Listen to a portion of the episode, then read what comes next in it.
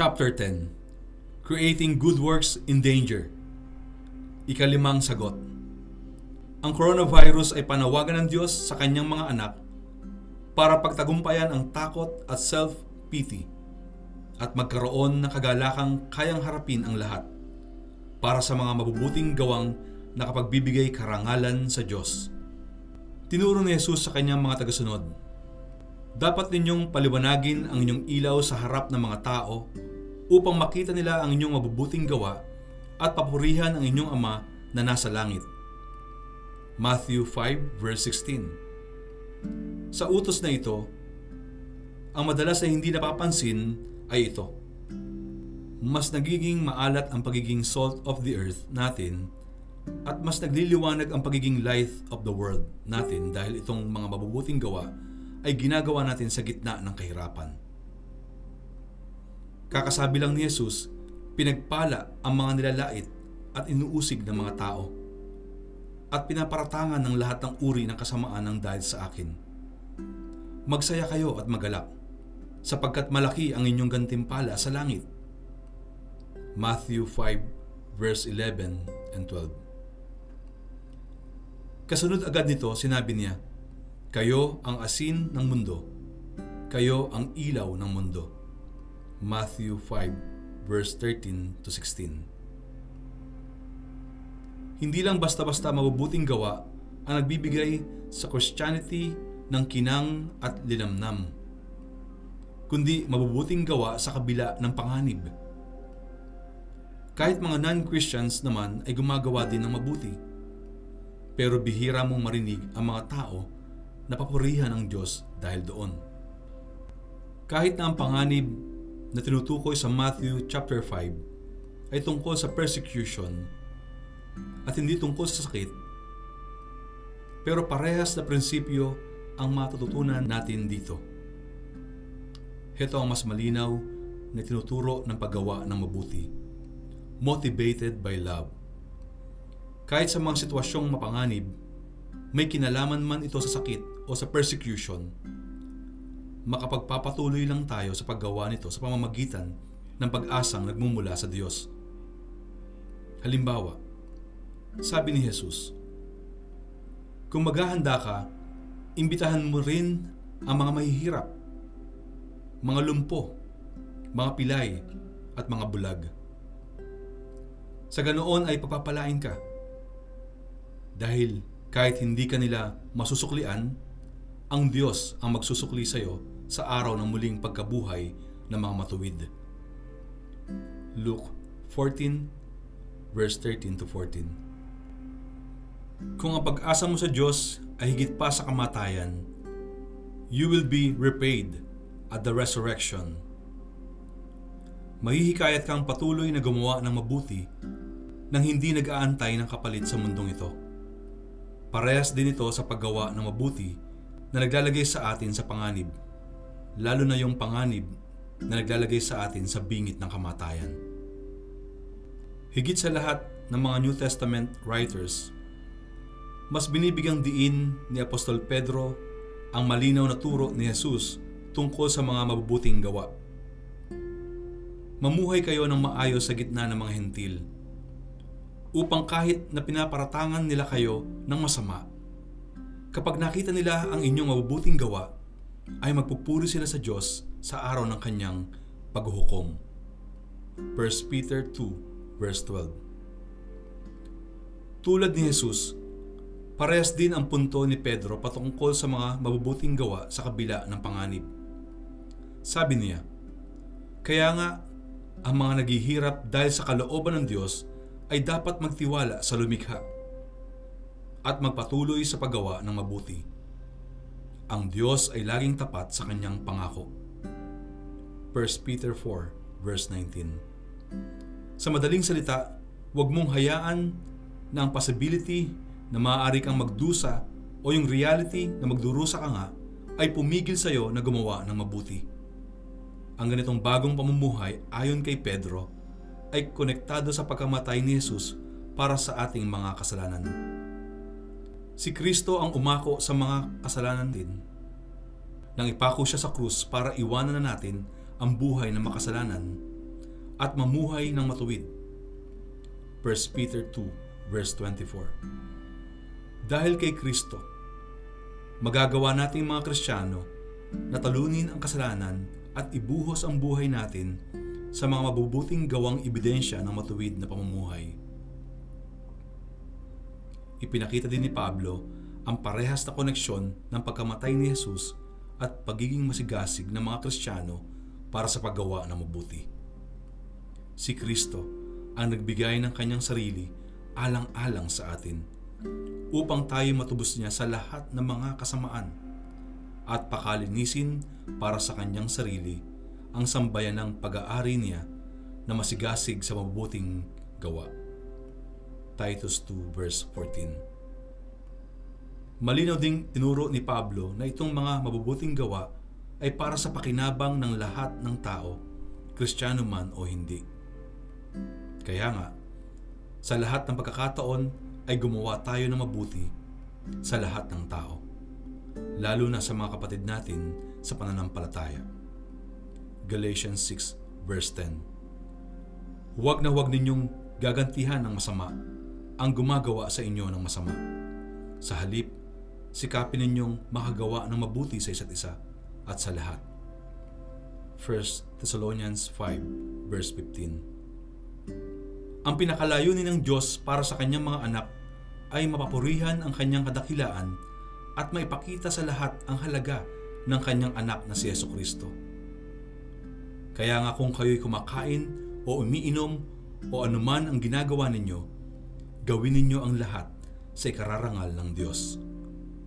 1 Corinthians 10 verse 31. Ang aking pinakananais at inaasahan ay buong tapang kong maparangalan si Kristo sa buhay o sa kamatayan man. Philippians 1 verse 20. Ang Diyos ang mapapurihan sa lahat ng bagay.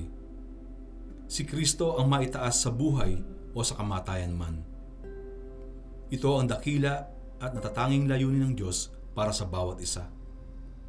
Kaya nga, isa sa mga layunin ng Diyos para sa coronavirus ay ang mapagtagumpayan ng kanyang mga anak ang takot at self-pity at ialay ang kanilang buhay sa paggawa ng mabuti gaano man ito kadelikado.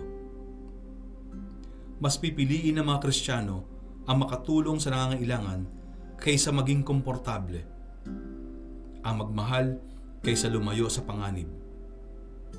Ganoon ang halimbawang ipinakita ng ating tagapagligtas. Namatay siya para sa layuning iyon.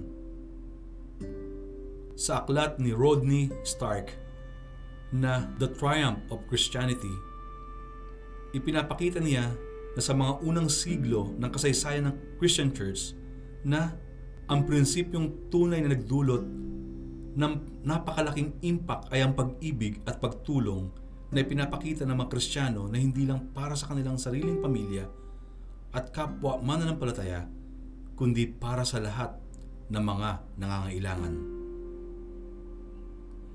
Dalawang matitinding salot ang tumama sa Roman Empire noong AD 165 at 251. Maliban sa Christian Church, walang ibang cultural o religious institution ang gumagawa para tumulong sa mga may sakit at nangangailangan.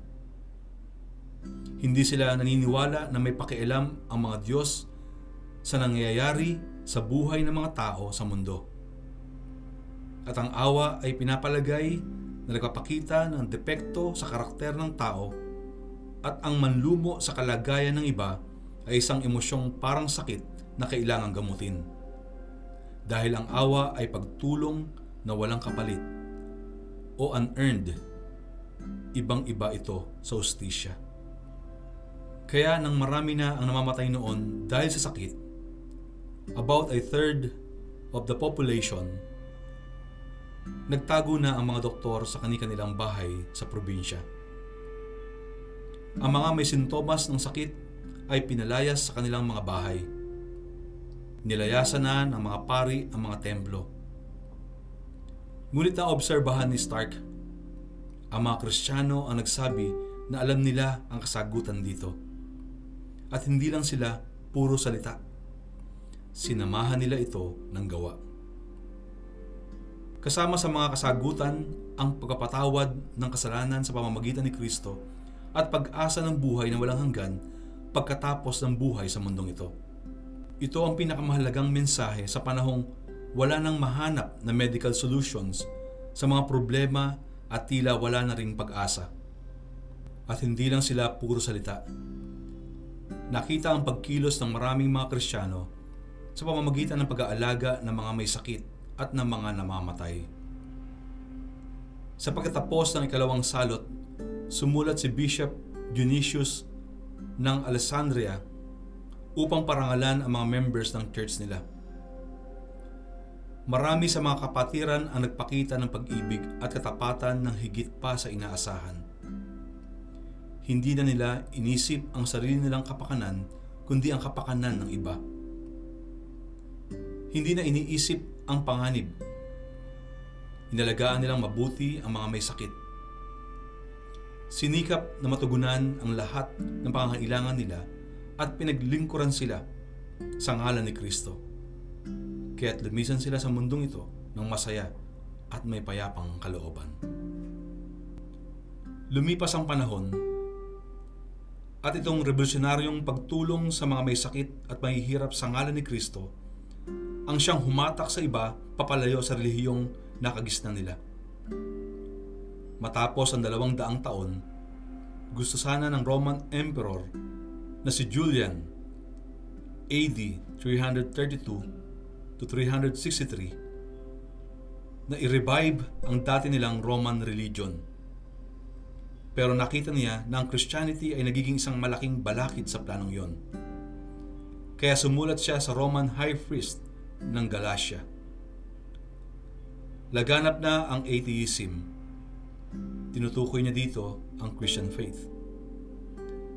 Dahil sa ipinapakita nilang pagmamahal at pagtulong sa mga taong di naman nila kaano-ano at sa kanilang ginagawang pagtulong sa paglilibing ng mga namatay. Isang iskandalo na wala ni isang pulubing Hudyo at ang mga godless na Galileans. Tinutukoy niya dito ulit ang mga Christians ay may pakialam hindi lang sa mga mahihirap na nasa hanay nila kundi sa atin din, samantalang ang mga nabibilang sa atin ay walang mahinga ng saklolong dapat sana ay manggaling sa atin. Walang contradiction sa dalawang ito.